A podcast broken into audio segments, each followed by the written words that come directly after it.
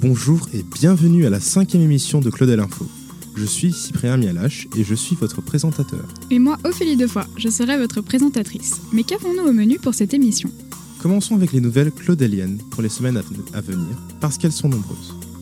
Ensuite, nous accueillerons notre invité de la semaine, Simon Gervais, un auteur à succès. Si vous ne connaissez pas, vous allez découvrir un sacré personnage au parcours très inspirant.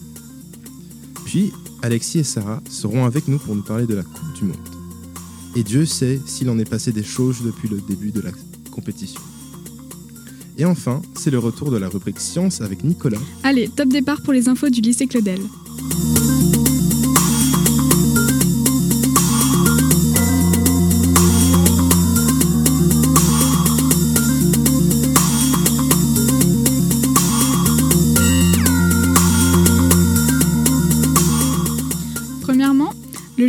Décembre se déroulera la conférence bicentenaire Pasteur en partenariat avec l'UFE à 17h45. Venez en apprendre davantage sur ce célèbre savant français dont le nom est synonyme d'excellence et d'exigence dans plusieurs domaines scientifiques, qu'il s'agisse de physique, de chimie et de microbiologie, dont il fut un pionnier. Et ce n'est pas tout.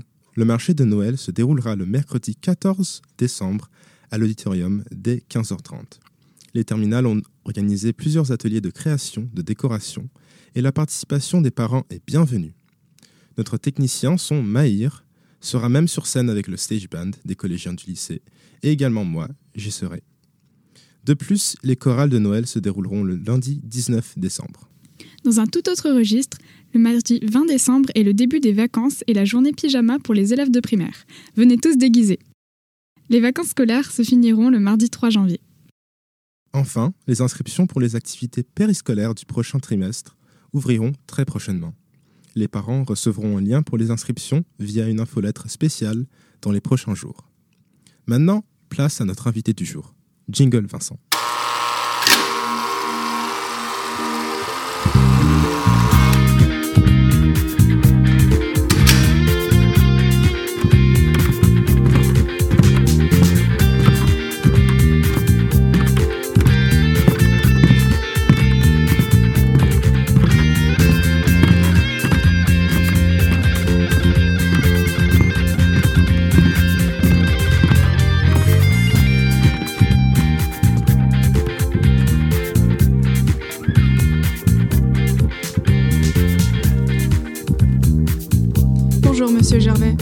Très heureux de vous accueillir. Pour nos auditeurs qui ne vous connaissent pas, voici une courte présentation. Vous êtes auteur de plusieurs qui ont figuré sur la liste des meilleurs de la vente du New York Times, Hunt Them Down, Train to Hunt et Time to Hunt. Par ailleurs, vous êtes l'un des auteurs les plus vendus sur Amazon. Simon Gervais, Émilie, ce n'est pas un auteur ordinaire. Il a eu une sacrée trajectoire. Écoute un peu. Monsieur Gervais a passé 20 ans dans l'armée, puis dans une unité antiterroriste avant de décider de devenir écrivain à temps plein. Monsieur Gervais, professionnellement, on peut dire que vous avez eu deux vies, celle de militaire et puis d'écrivain à succès. Un personnage fictif ou réel a-t-il inspiré cette trajectoire singulière? Bonjour, euh, bon matin ou bon après-midi. Ça me fait plaisir d'être ici avec vous. Euh, je vous dirais pas qu'un personnage particulier m'a inspiré. Par contre, je vous dirais que mon trajet professionnel m'a inspiré. En ayant passé plusieurs années avec les Forces armées canadiennes et ensuite avec la Gendarmerie royale du Canada, euh, ça m'a donné, je vous dirais, un, aperçu euh, d'un type de vie que très peu de personnes connaissent, celui de, la lutte contre le terrorisme et l'espionnage. Alors, je me suis dit que lorsque j'ai commencé à écrire en 2015, il n'y avait pas beaucoup d'écrivains qui avaient un background comme le mien. Alors, euh, je me suis dit que ce serait une bonne idée d'écrire dans ce domaine. Euh, en puisant dans mes expériences personnelles afin d'écrire des romans qui sont réalistiques.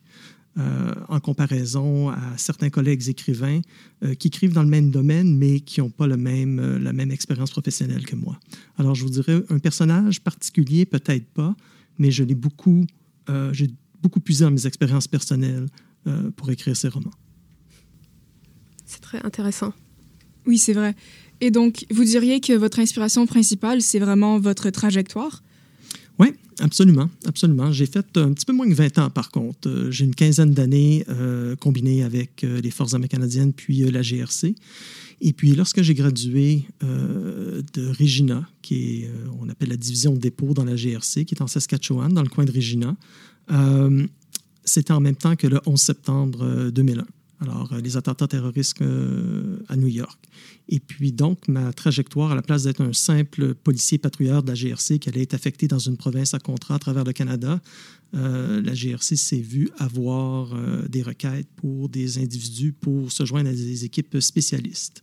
Alors, euh, c'est comme ça que j'ai eu la chance de joindre euh, euh, les équipes spécialisées contre le terrorisme ou les services de protection de la GRC. Donc, à travers ma carrière, j'ai protégé la famille de trois différents premiers ministres canadiens, également les ambassadeurs, puis les, personnes ou les, les dirigeants des pays étrangers lorsqu'ils visitaient le Canada. D'accord. Et vous êtes québécois, n'est-ce pas?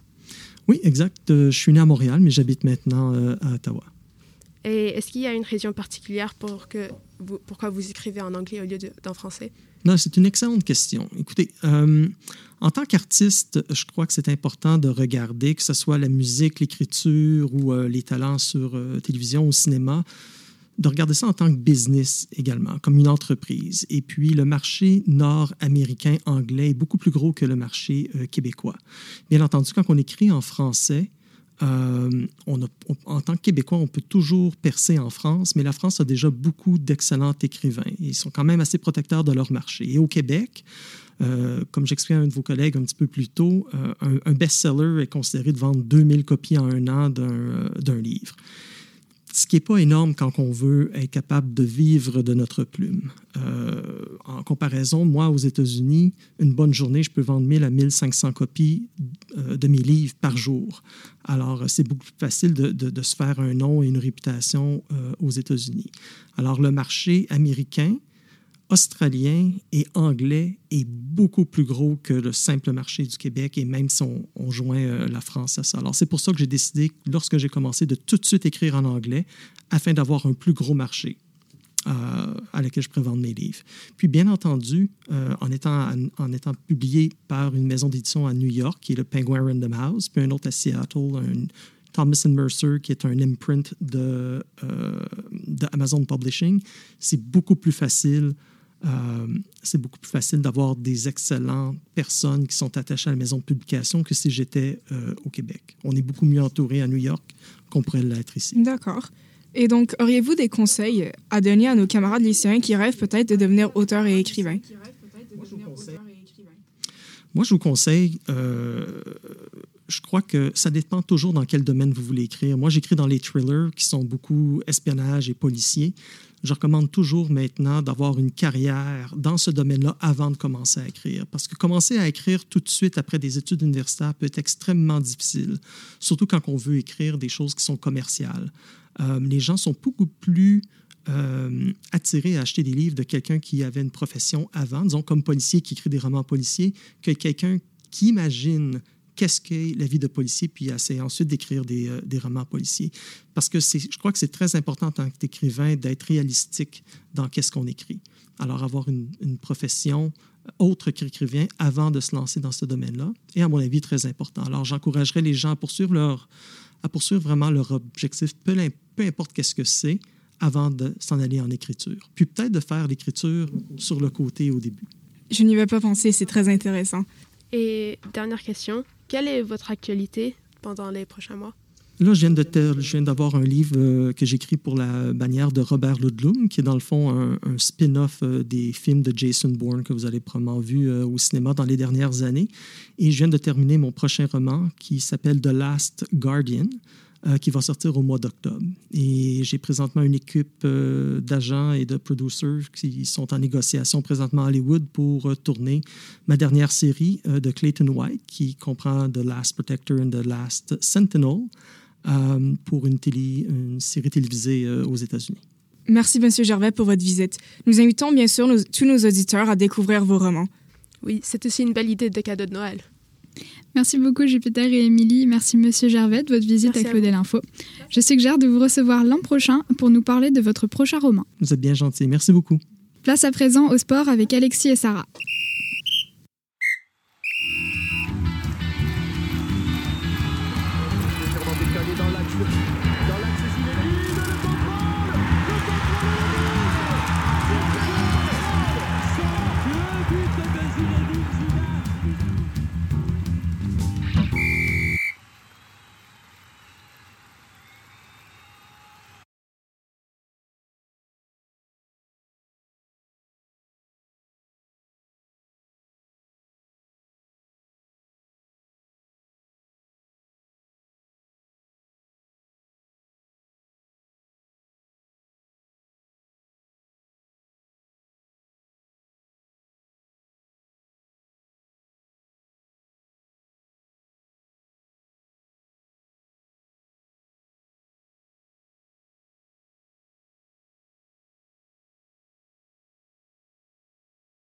Bonjour à tous les fans de foot. Et oui, la Coupe du Monde a débuté le 21 novembre dernier au Qatar, à Doha. Et nous sommes déjà rendus au quart de finale.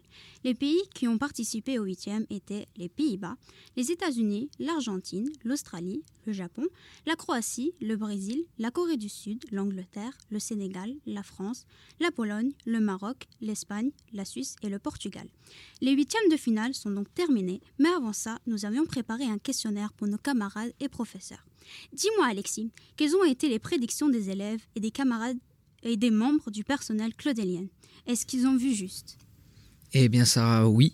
Et 132 personnes ont répondu à notre questionnaire et les pronostics sont très intéressants. Par exemple, 102 personnes ont prédit que l'Angleterre allait remporter le match contre le Sénégal, 114 personnes ont prédit la victoire des Pays-Bas contre les États-Unis, et c'est ce qui s'est passé. De plus, 124 personnes ont vu juste concernant la victoire de la France contre la Pologne, seulement 8 votes pour la Pologne, on comprend très vite que la France était favorite pour ce match. De même pour l'Argentine, avec 124 personnes qui les voyaient vainqueurs, contre 8 pour l'Australie. Le résultat le plus serré du sondage a été celui entre l'Espagne et le Maroc. Et de ce que j'ai vu, c'est le match qui a été aussi le plus serré des huitièmes de finale. Eh oui, comme tu le dis Alexis, il y a une grande égalité entre le Maroc et l'Espagne dans les pronostics. Il a bien été difficile de choisir entre ces deux pays. L'Espagne remporte les prédictions avec 13 points de différence entre le Maroc. Cependant, pour ce qui est de la vraie vie, c'est le Maroc qui remporte ce match, aussi serré que le sondage à la suite d'une séance de tir au but. Du côté du Japon et de la Croatie, le Japon remporte 75 votes, contrairement à la Croatie, avec 57 votes de son côté. Cette fois-ci, nos camarades n'avaient pas vu juste puisque c'est la Croatie qui s'est imposée dans ce match. Le Brésil, une équipe bien appréciée, a contribué à 126 votes et seulement 6 pour la Corée du Sud. Et pour terminer, le Portugal remporte les prédictions avec 113 votes et la Suisse avec 19 votes. Le Portugal et le Brésil ont largement remporté le sondage, mais aussi leurs matchs respectifs et joueront pour les quarts de finale. Eh ben en parlant de quart de finale, ils arrivent dès ce vendredi avec déjà de grosses rencontres, puisque le Brésil affrontera la Croatie dès 10h et le Pays-Bas affrontera l'Argentine à 16h.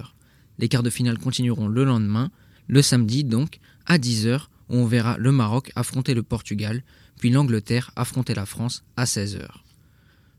On me dit aussi qu'un nouveau sondage sera lancé pour nos auditeurs et nous avons hâte d'en découvrir les résultats. Nous reviendrons dès le 20 décembre avec des nouveaux résultats et le nom du vainqueur de cette Coupe du Monde. Merci beaucoup Alexis et Sarah. Cette édition 2022 est passionnante. C'est avec plaisir que nous vous retrouverons très prochainement pour en connaître davantage. Place maintenant à Nicolas pour le grand retour des éphémérides sciences.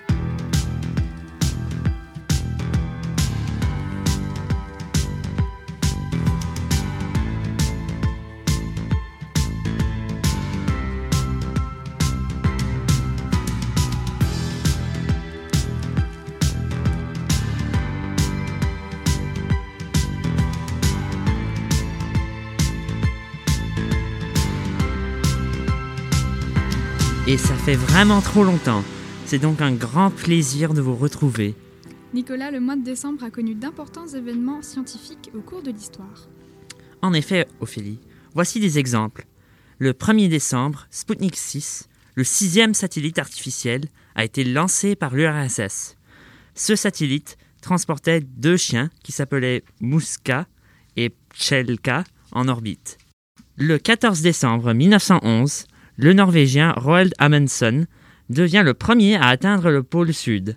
D'ailleurs, l'explorateur en question, Amundsen, a été le premier à atteindre les deux pôles et il avait réalisé de si grands exploits, qu'il est devenu un héros national. Aujourd'hui, la base de recherche située au pôle sud, la base antarctique Amundsen Scott, est en partie nommée en son honneur. Nous savons tous que le 21 décembre, le solstice d'hiver, soit la journée la plus courte de l'année. Cette date marque le 50e anniversaire du décollage d'Apollo 8, qui a été le premier, euh, le premier vaisseau spatial avec équipage ayant orbité la Lune. Sa mission consistait à tester la possibilité d'une mission ayant pour objectif de marcher sur la Lune, ce qui a été fait seulement sept mois plus tard, en juillet 1969. Merci Ophélie, merci Cyprien, et à tout à l'heure. Merci Nicolas, j'ai encore appris des choses avec ta rubrique Reviens quand tu veux. Nous en arrivons donc à la fin de cette émission. À la platine, nous remercions notre technicien Vincent et dans le studio, notre régisseuse Yasmine. Chères auditrices et chers auditeurs, j'espère que vous avez passé un agréable moment avec Claudel Info. On vous retrouve dans 15 jours, même lieu, même fréquence, avec de nouvelles infos et rubriques. Ce sera une émission spéciale Noël. À, À mercredi, mercredi prochain. prochain.